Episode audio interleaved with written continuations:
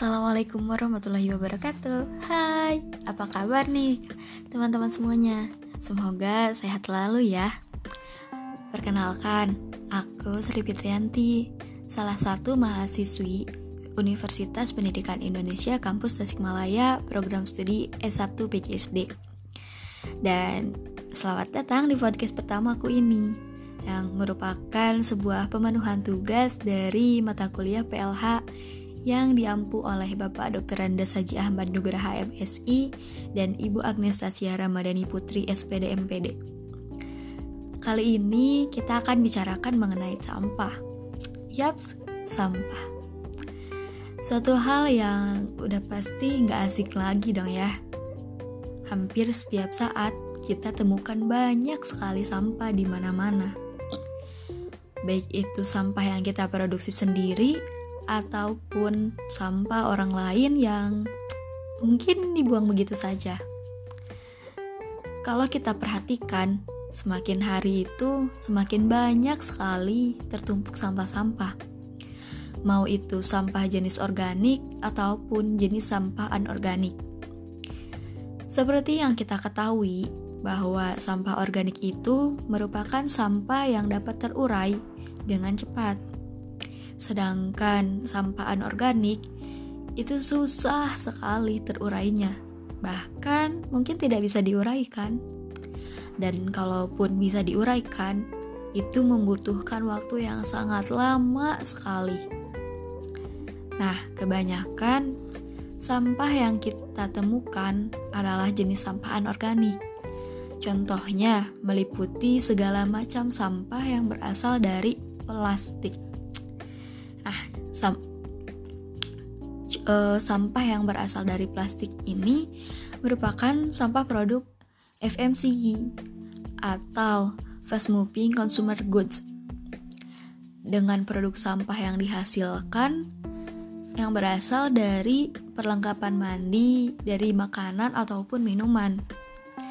Yang tentu saja semua orang dalam setiap harinya pasti memproduksi jenis sampah tersebut karena ya keperluan kita sehari-hari untuk memenu memenuhi kebutuhan kita dari situ sumbernya gitu mau itu jenis kantong plastik biasa, kantong kresek, bungkus cemilan, botol minuman, ataupun yang lainnya.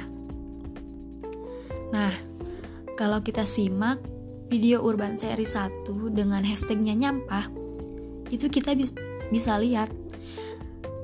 Tempat pembuangan sampah terakhir yang berada di Bantar Gebang. Dengan luas zona, zona sampahnya sekitar 45,5 hektar.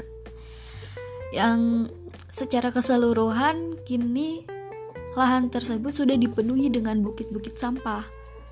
Bahkan mungkin sudah menjadi sebuah gunung-gunung sampah ya. Bayangin aja 45,5 hektar. Gila, itu luas banget kan? Gak kebayang gimana kondisinya pada mungkin 5 sampai 10 tahun ke depan. Itu semuanya mungkin sudah terpenuhi oleh sampah-sampah. Dan dikatakan juga bahwa uh, Bantar TPST Bantar Gebang ini bisa saja tahun ini ditutup gitu uh, karena saking banyaknya sekali sampah yang ditampung. Mengingat bahwa produksi sampah terus dihasilkan, sedangkan pengelolaan sampah yang ada itu sangat minim sekali. Menurut informasi yang disampaikan, kebanyakan produk sampah yang ada berasal dari MMCG tadi, yang meliputi sampah-sampah perlengkapan mandi dan sampah produk makanan serta minuman yang secara umum semuanya berasal dari plastik. Mungkin perlu kita ketahui bahwa sampah plastik ini memiliki banyak sekali dampak yang sangat besar. Sampah plastik yang dibuang ke tanah akan merusak ekosistem tanah karena tidak dapat terurai dan berakibat tanaman-tanaman itu menjadi mati. Kemudian, sampah plastik yang dibuang ke sungai secara perlahan akan terkumpul dan bisa jadi uh, sebagai salah satu penyebab dari adanya banjir-banjir yang ada. Dan sampah-sampah tersebut mengalir hingga sampai akhirnya ke laut.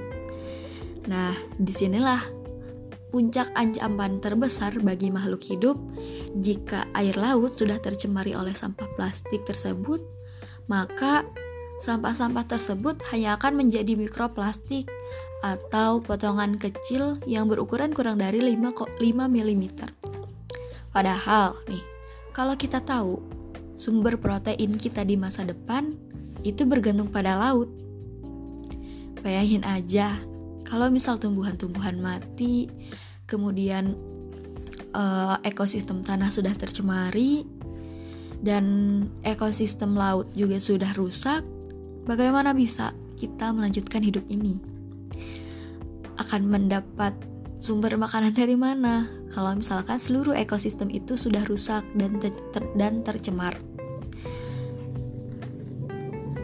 Hmm, mengerikan memang. Oh ya, jadi teringat film Wall-E. Mungkin teman-teman yang mendengarkan podcast ini ada yang tahu juga mengenai film Wall-E tersebut. Yaps, film yang menceritakan sebuah robot penghancur sampah dengan nama Wall-E. Di film tersebut menceritakan kehidupan di masa depan dengan melihat kondisi bumi yang sudah tidak memungkinkan untuk ditempati. Sehingga makhluk hidup yang ada di bumi tersebut terpaksa harus pergi menjauh dari bumi dan tinggal di luar bumi.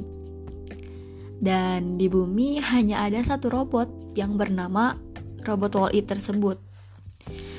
Nah, uh, robot Wall-E itu berfungsi untuk menghancurkan sampah-sampah yang ada di bumi agar dapat ditinggali kembali oleh manusia. Ngeri ya? Kalau sampai suatu saat nanti anak cucu kita tidak bisa lagi tinggal dengan baik di bumi ini dan segala aktivitas yang ada dipengaruhi oleh robot oleh sebuah robot. Aktivitas kita hanya makan, minum, ya paling itu-itu saja.